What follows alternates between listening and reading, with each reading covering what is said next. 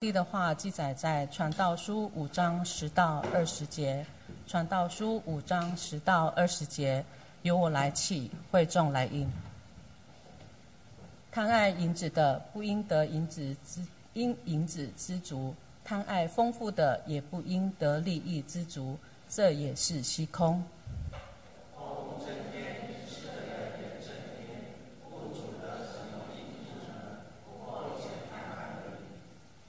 劳碌的人不拘之多，吃少睡得香甜；富足的人丰满，却不容他睡觉。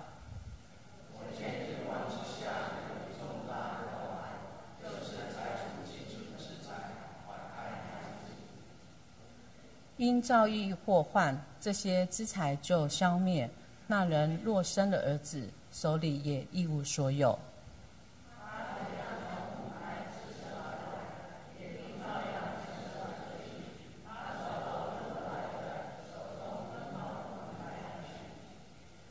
他来的情形怎样，他去的情形也怎样，这也是一宗大祸患。他为风劳碌有什么益处呢？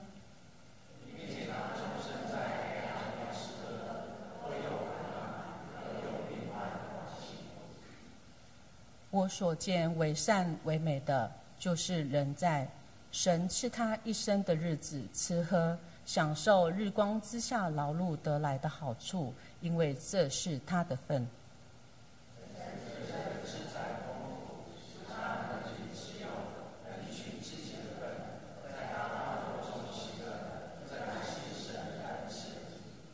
起身，他不多思念自己一生的年日，因为神应他的心，使他喜乐。接下来讲到，我们请我们的林牧师来为我们讲到，讲到的题目是知足。知足，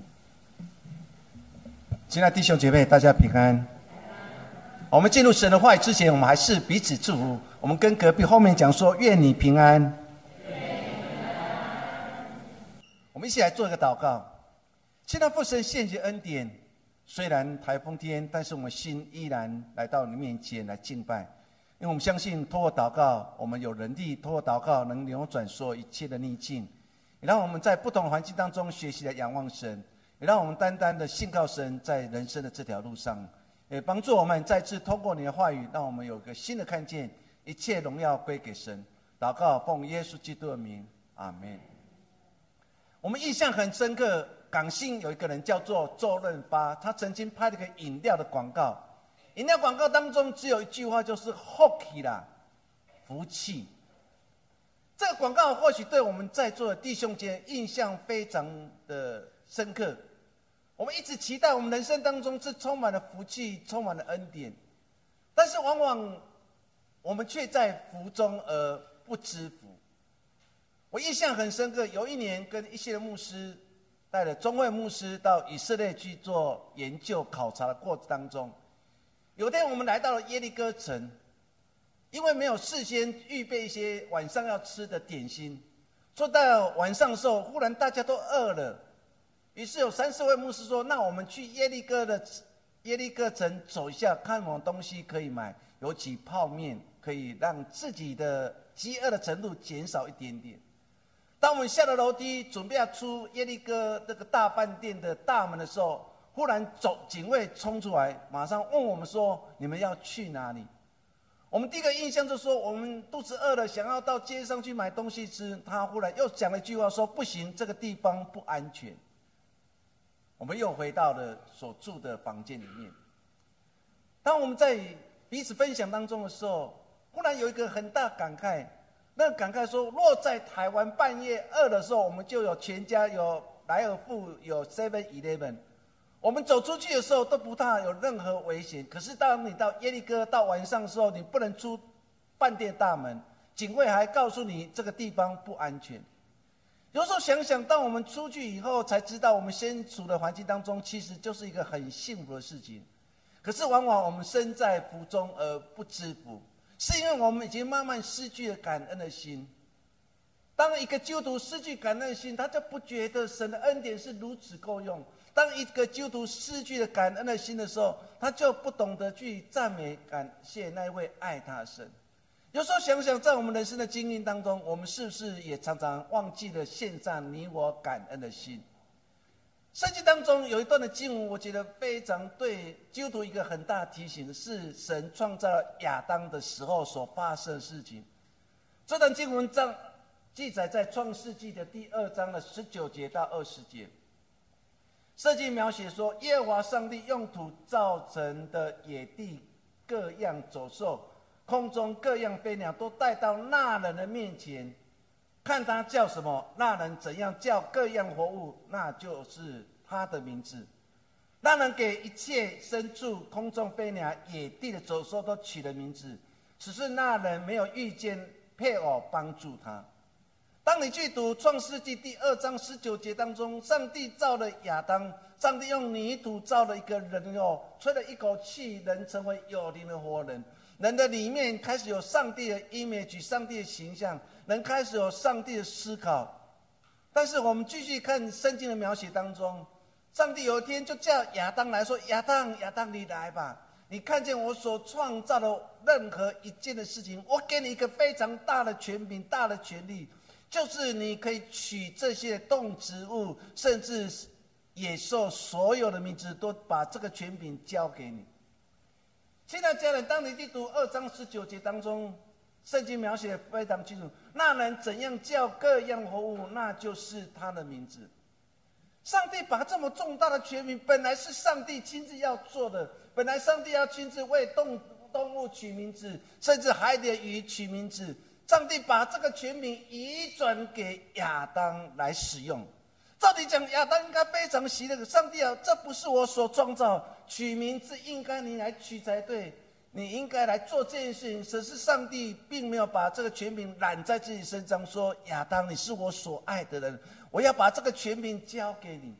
神把取动物的名字这个权利交给了亚当。可是很可惜的，亚当并没有珍惜这样福分。若我们继续读圣经描写，到了伊甸园的时候。我们看到他们竟然想要超越神，想要知道跟神一样的权柄，人就开始犯了罪。很短的一段经文，但是从经文当中我们可以看见，我们是不是也像亚当一样，常常在福中而不知福，常常忘记了神给我们这么大权柄，管理上帝所赐的万物，神给我们成为一个好的管家，我们有善尽这样责任吗？神拣选我们在这么多人当中，你可以想象，在台湾两千三百万当中，他拣选的你成为一个基督徒，这是何等大的权柄，何等大的荣耀。可是我们却珍惜吗？还是我们已经慢慢的把这样的权利已经忘记了？保罗在写信给当时的腓利比教会当中，这时候他已经身处在一个不方便的环境里面。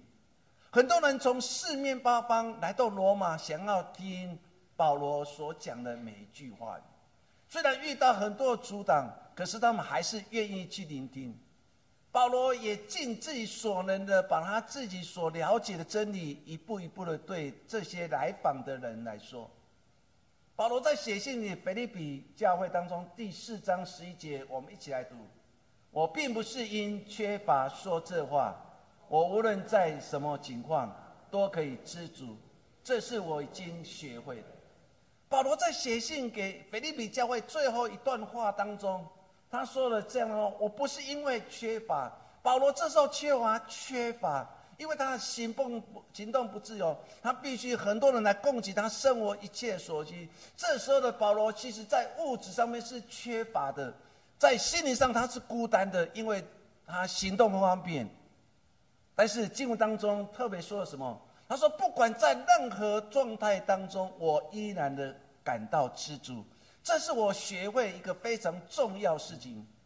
原来保罗学会了一件事情，就是在缺乏的时候，我依然有一颗知足的心。我们在有余的时候很容易知足，但是我们在缺乏的时候，我们还可以唱出得胜的诗歌吗？”保罗说的非常清楚，不管在缺乏当中，我都学到一个非常重要功课，那功课就是知足的心。亲爱的家人，想想我们过去一切的光景，我们会为了过去所经历而献上感谢吗？还是我们常常认为不够、不够、不够？我们会为拥有所有一切而献上感恩的心吗？我们会为我们所拥有一切而感到知足吗？耶利哥经验对我来讲是一个很深刻的经验，因为当我出去之后，才知道原来居住在台湾这块土地是如此的幸福。只有出国之后回到台湾这块土地，才觉得说一个国家有一个健保制度来帮助我们，在我们生病的时候给我们一个很大医治，这一切都是恩典。可是我们已经慢慢失去了知足的心。保罗知足，保罗说：“我不是因为缺乏而说的这句话，我是在更缺乏、更无助当中，我学习到一个功课，那个功课就是知足的心。”我们今天来看那个传道书，或许我们对传道书一个很深的想法，就是虚空的虚空，一切都虚空。其实传道书的作者在传讲信息的时候是非常简单，他说的非常清楚，说如果人生只是在日光之下而生活，如果人生的生活当中少了盼望，人生就是虚空的，是没有意义的。传道书说的更清楚，他说。若我们没有神的时候，我们生活在现实的社会，人生是没有意义，万物也失去了意义。这次传道书的作者在讲一个非常重要，就是我们生活都少一个盼望，生活就没有意义。我们生活当中少一个神的时候，我们生活就已经失去了意义。传道书的作者不是在讲虚空的虚空，一切都虚空。而在日光之下当中，你要经历什么？在每天的生活当中，你要经历什么？在每天的生活当中，你是不是看见那一位爱你的神永远与你同在？不管在缺乏有余的时候，你的嘴还可以唱出得胜的诗歌。我们今天通过这传道书第五章的十到二十节当中，一起来思想以下问题。第一个问题就是够吗？够吗？五章第十节到十二节，圣经这样描写说：“他那银子的，不因银子得银子而知足；他爱丰富的，并不因得利益知足。这也是虚空。货物增添，吃的人也增添，物主得着什么益处呢？不过是眼看而已。”五章十二节说：“劳碌的人不拘吃多吃少，睡得香甜。”富足的丰满却不容他睡觉。当你去读这段经文当中，好像很负面，好像说我不用认真的，我不用努力的，因为一切虚空的虚空多是虚空。这是传道书的作者在提醒我们一个非常重要的信仰观念。我们常常会不会觉得我们的钱财不够用？我们是不是也常常觉得？哎，物质上面好像永远少了一样。我们是不是在日常的生活当中觉得好像不够？有时候我曾在想一件事情：，成为一个基督徒，我每次来到神面前，你觉得上帝恩典够你用吗？你觉得上帝爱给你多或是少？我们常常陷入一个很困境的里面，就是我们有一个嫌不够的心，我们要的更多。但是我们却不愿意付出很多，我们常常觉得自己不够多，我们不够用。如同刚才经文当中说的：“我的钱财不够多，我的物质不够多，我还要更多，我还要更多，我还要更多。”耶稣曾经讲一个比喻：有一个财主遇到一年那大丰收，他的心非常喜乐，因为他的大丰收可以累积很多的财富。于是就下令说：“来，我们来建造一个更大的粮仓，把所剩下丰收所累积的那些货物全部堆积在粮仓里面，然后他就可以安安稳稳每天数钞票来过生活。他认为这是他人生当中最快乐一件事情。进入当中最后他讲说：愚笨的人呐，今天我要招你的灵魂，这一切都要归给谁？”耶稣在提醒我们：，当我们注意在物质上面，我们就慢慢的焦转，把焦点已经忘记了定睛在神的身上。传道书的作者在提醒我们一件事情：，我们会不会像那些有钱人认为说不够，我还要更多？我不止一百万，我要两百万，我要更多。我们是不是也像那些货主一样？他认为说我要更多，我会更多。他不会因为自己所拥有一切而献上感谢，自己拥有一切而感到知足。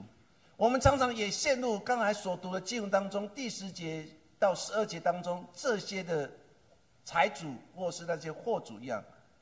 他们还是觉得不够多，不够用。圣经当中曾经有一段故事，或许我们曾经不断的在讲这件故事，是记载在以出埃及记的十六章的第二节到第三节。圣经描写这样说：以色列全会众在旷野向摩西亚伦发怨言，以色列人对他们说：“我们宁愿在埃及地死在耶和华手中。”那时我们坐在肉沟旁边吃饼得饱，你们却将我们领出来到这旷野，要叫这百全会众多饿死吗？这段经文当中描写的非常精准，因为上帝带领了以色列百姓出了埃及，然后来到旷野，他们发觉不够了，他们发觉食物没有了，他们发觉水没有了。于是他们就开始发怨言。圣经一开始就说，他们来到了旷野，立刻向摩西、亚伦发怨言，对他们说什么话？我们宁愿死在埃及地。我们那时候还坐在落沟旁边，然后我们至少我们还吃饼得以保住。如今你把我们领出来，是叫我们死在这个旷野吗？他们在抱怨。他们觉得不够，他们没有看见神用他的大能把他们从埃及为奴之地给带了出来。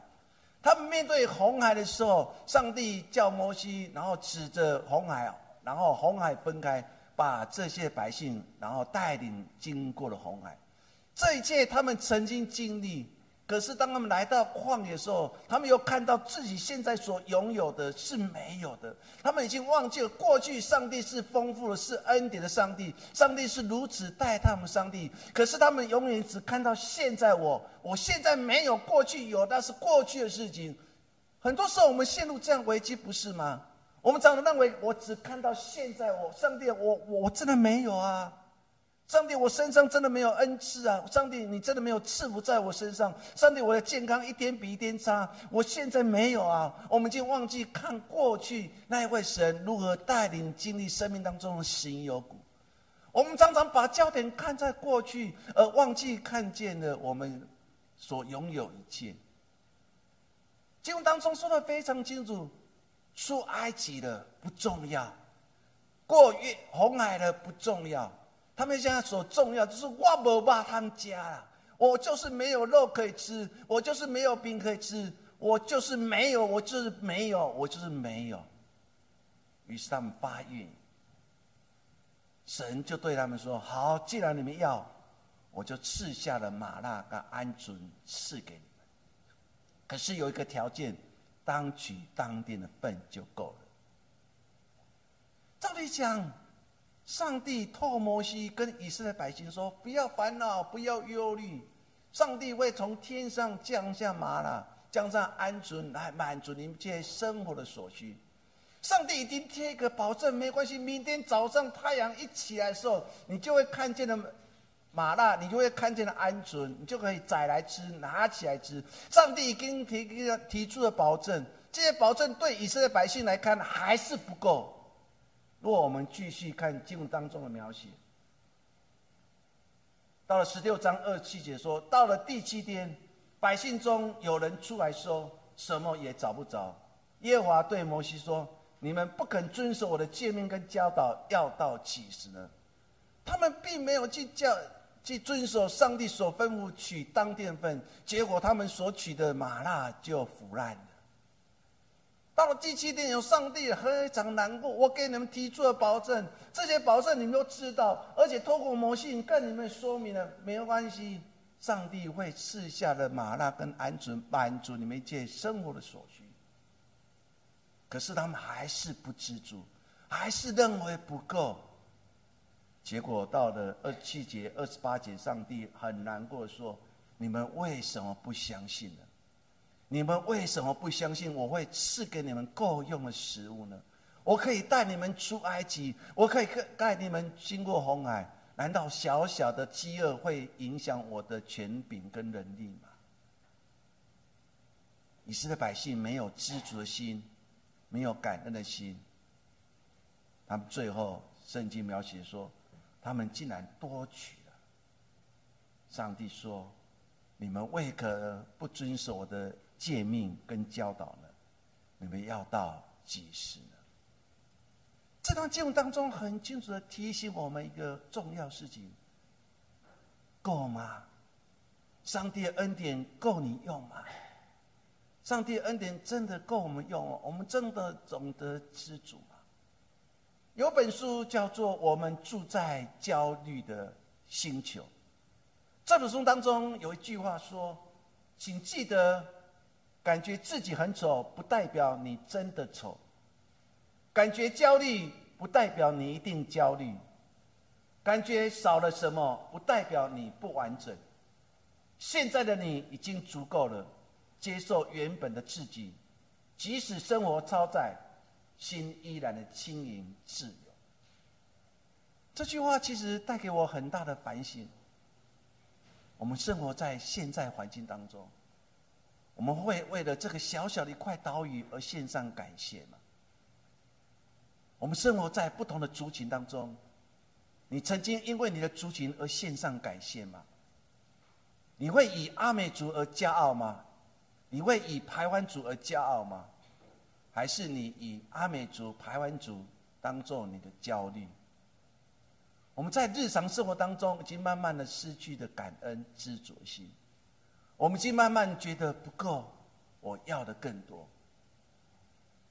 我们现在孩子面对一个一个新的危机，就是他们永远觉得不够。我的手机要跟我的同学比，比谁的手机更新、更好用。我要跟我的同学比，你是一百 CC，我要一百二十五 CC，我要以后要重型机车。你一千两百 CC，我要两千五百 CC。孩子已经慢慢失去了原来感恩的心了。很多父亲为了满足孩子的需要，不断的加，不断的加，可是孩子永远还嫌不够。我们的神何尝不是如此？他看见了人在堕落当中，新约和旧约当中有四百年，上帝不说话。很多圣经学者在问说：为什么新约跟旧约当中，为什么四百年上帝不讲话？是人做的很好吗？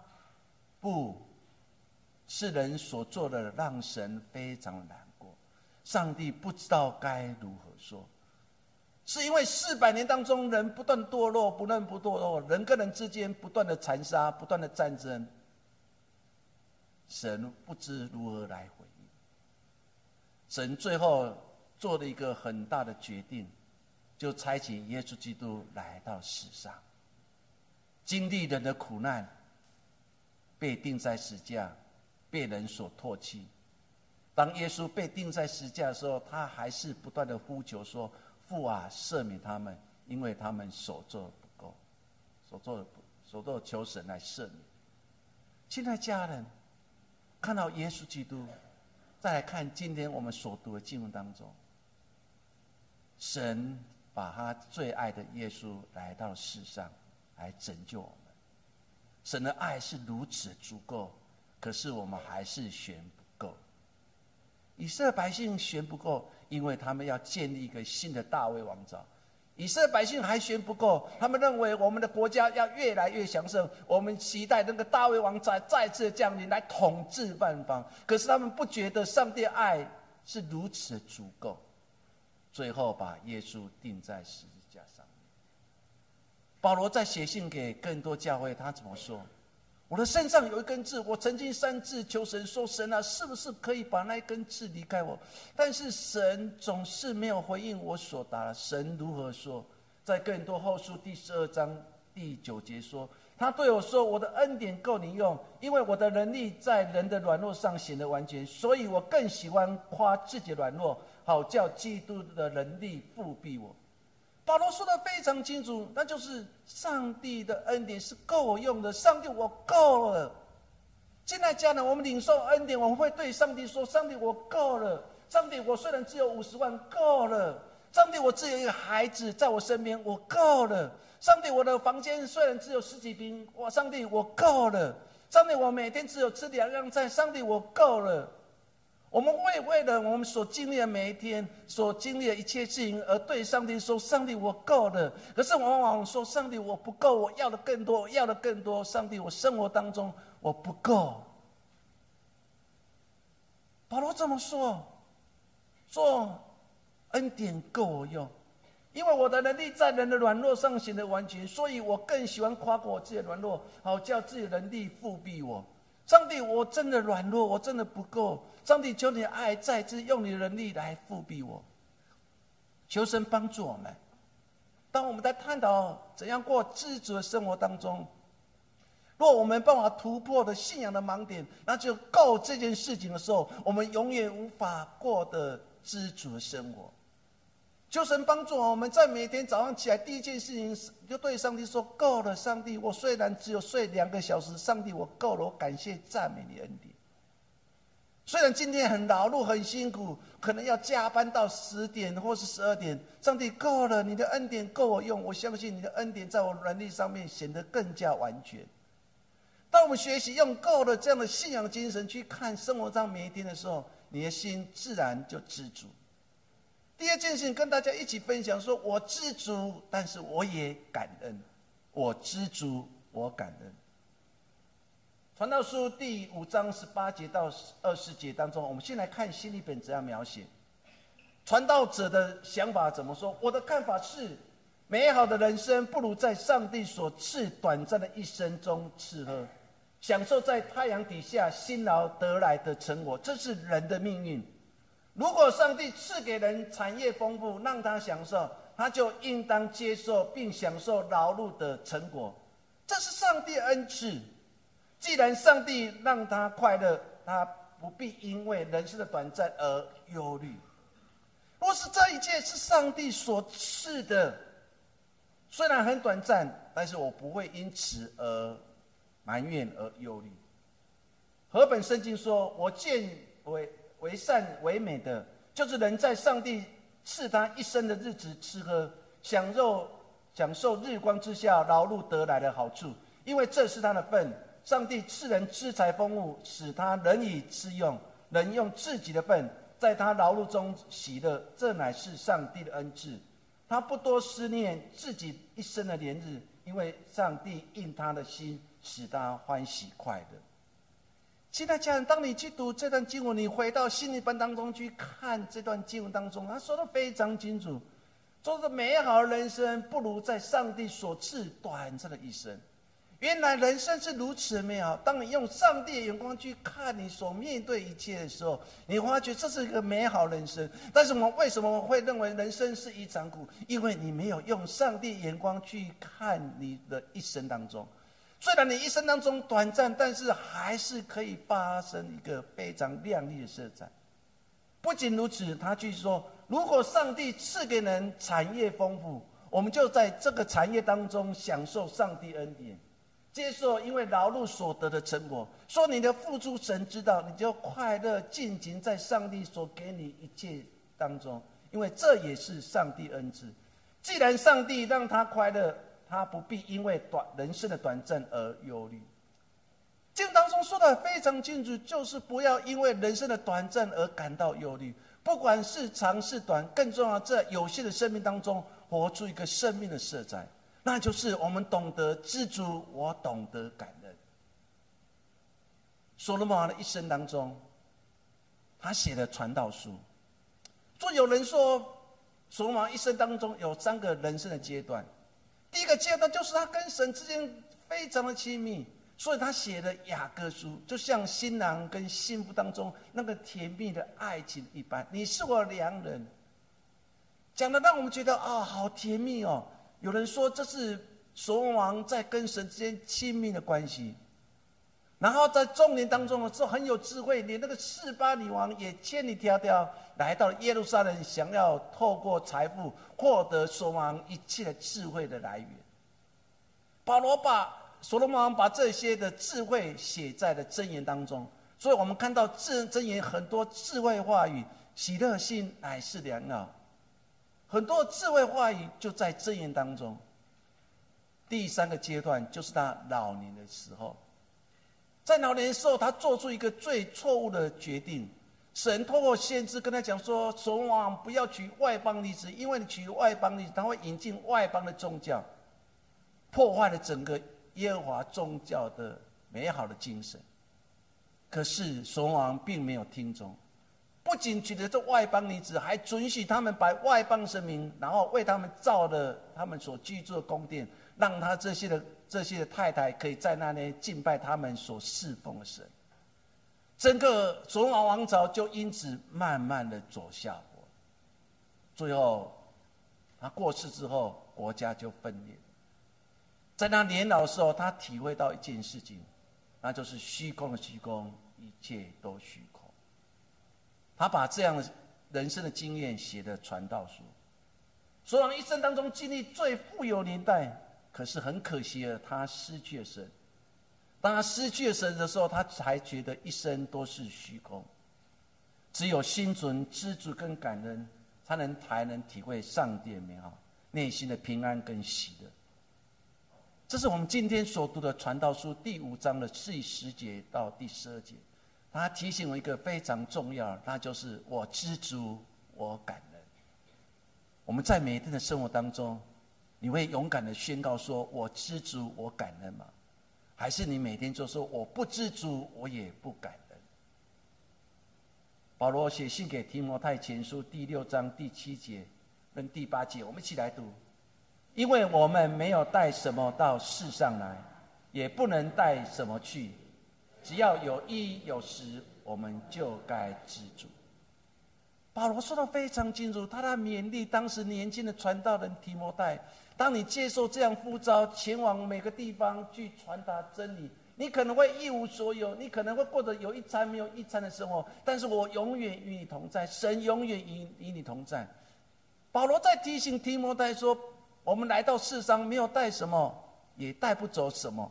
既然如此，我们只有一个信仰态度，就有一有食就当知足。”这是保罗在勉励那个年轻的传道人提摩太。一个非常信仰观念，就是有意有时，我们就心存感恩的心、知足的心。现在家人，我们每天的食物当中所领受的中餐、晚餐、早餐，你会因为这一切的食物当中而感到知足吗？如果你不感到知足，你无法献出你感恩的心。有衣有食，就当知足。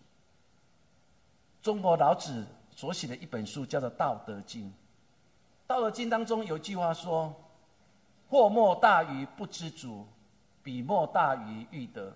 故知足知足，常知常足也。”老子的《道德经》这样说：“知足可以免去一切灾祸，不知足就祸患更大。”他讲的非常之，一个懂得知足的人，他会免于灾祸，甚至有一个知足的心的时候。他的心就会非常的喜乐。美国一个非常著名的作家就是马拉伯利，他曾经说：“心存感恩的人，较可能在混乱当中看到讯息。虽然有时候会被生活击倒，但感恩的人总会找到理由再站起来，即使极微小的理由。只有心存感恩的心，他才有办法在一个困难环境中中重新的站立起来。”他会从一个困难环境找到一个最小理由，这个最小理由还是可以让他重新站立起来。说求神帮助我们在每一天当中，我们真的学习献上你的感谢。尤其我们晚天每天晚上睡觉的时候，我们一起来学习这样功课。这是我最近在灵修当中所学习到的。每天睡觉之前，我们一起来数算神。在今天所给我们的每个祝福，当我们在数算祝福的时候，我们就会感到感恩也就会知足，人生就会变得更加美好。更白话来讲，就是每天晚上我们要睡觉时候，我们就数算今天我们所经历的每一次、每一天，这每一天当中所有的都是祝福的心。我不知道晚上我们睡觉的时候，我们躺在床上，我们想到是什么？你会数算祝福吗？还是你会数算埋怨？数算你内心的不满？我们常常会陷入一个危机，就是我们常常数算那个不满。我今天遇到什么事情，然后我觉得那真的是让我觉得很受伤。这个人为什么这样对我？我们每天在睡觉的时候，我们总是回想过去所经历的每一天，或是我们今天所经历的。我们常常是数算埋怨，而忘记了数算祝福。这礼拜当中，我们课班有一个学生。我们完，我完全不知道这个学生到底他的背景是什么。后来才知道，他身上有三种疾病，有一个是妥瑞氏症、雅斯伯格症跟过动。那天刚好发作了。你可以想象，这样的孩子其实发作是是很难控制的，是会打人、会冲撞的，会去撞墙壁的。引导他到办公室，他还是不断的打，还不是不断的踢。这时候我的脾气就上来了，你知道那个脾气上来是很难控制的。我们在座都有这样的人生经历，当脾气一来，或是我们被激起来，那个内内在那个情绪激起来之后，我们常常会做了一些我们料料想不到的事情。我竟然去过去把他脖子给拉过来，而且非常的用力。非常用力，我试着想要让他安静下来，可是我却忘记了，这样的孩子，你越压抑他，反而会让他的生命当中产生更大的反弹。可是我认为这是对的。你知道，在那个那个时候，我的情绪就上来了，整个情绪已经快要接近失控的状态，因为我们无法了解这个孩子为什么今天会如此。可是这时候，圣灵有个感动，就告诉我说。你过去吧，就把孩子拥抱吧。当我去拥抱这个已经失控孩子，而且会打你的孩子的时候，当我去拥抱的时候，奇妙事竟然发生，这个孩子竟然慢慢的安静下来，这个孩子竟然从他的眼睛流下了眼泪。他恨他的妈妈，他讨厌他的妈妈。他不喜欢他的妈妈，我就问他说：“你为什么不喜欢你妈？讨厌你妈妈？”我就不喜欢他。我说：“若你今天不来课班，你要去哪里？”我会自己去过马路去找妈妈。我问他说：“你为什么不打电话给你妈妈，或请学校老师打电话给妈妈，请妈妈载你？”他说：“我怕妈妈担心。”你要对这种孩子，一方面讨厌妈妈，因为他妈认为妈妈每次他发作的时候会打他，会骂他。可是他又觉得妈妈很爱他，很矛盾的心理，就在那个时刻当中，拥抱化解了一切争端。礼拜五他又来了，我看到他第一件事情，我已经忘记他长得怎么样子，因为那时候已经完全情绪失控，他样子已经完全模糊了。我竟然过去跪一个孩子说：“来，give me five。”可是我不知道那个孩子是昨天发生事情的孩子。就我儿子恩杰传道，就跟我讲：“我爸爸，那个孩子有来没有？”我说：“有来吗？有啊，你还跟他 give me five 呢。”进来家人，什么可以扭转一切？若没有更深的拥抱，更说爱，更多的感恩，更多的支持，我们就无法成为一个好的器皿，荣耀归给神。我很自责。在当下，我竟然做了这样事情，而且用吼用骂的。我软弱，但是我慢慢的晚上睡觉时候，我来到神的面前说：“神啊，赦免我，因为我所做的我自己不知道。”现在家人，每天晚上你睡觉时候，你在数算什么？数算你孩子不够认真，数够你孩子不够听话，数算你的先生赚的钱不够多。数算你的孩你的太太没有把家里整理好，数算你公司的老板薪水给的太少，数算教会的爱太少。我们晚每天晚上睡觉的时候，你在数算什么？好不好？从今天开始，我们一起来数算更多的祝福。躺下去的时候，上帝谢谢你，我的孩子在我身边，献上感谢。上帝谢谢你，我的老板有好的基础，每个月就可以发薪水给我，我献上感谢。上帝，谢谢你赐给一个教会，让我在教会里面敬拜，我谢谢你。数算更多祝福！有天我在网络上面看篇一篇文章，他最后结论说：活着就是恩典，为昨天心不忘恩。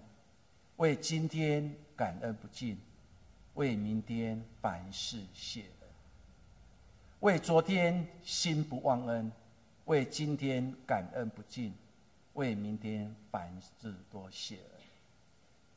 用这句话来帮助你，也来帮助我。如同诗篇六十五篇第十一节，我们一起来读：你以恩典为连岁的冠冕，你的路径多中低下的指引。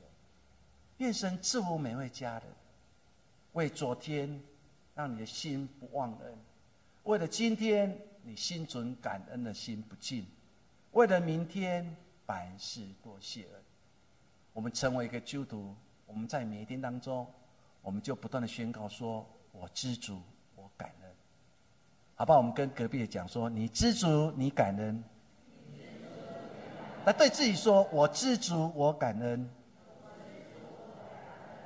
愿神赐予我们，我们来做个祷告。父神，谢谢你。或许在过去的生活当中，总是觉得不够，钱不够用，温暖不够多，爱不够多。主啊，让我们重新回到信仰当中来看自己。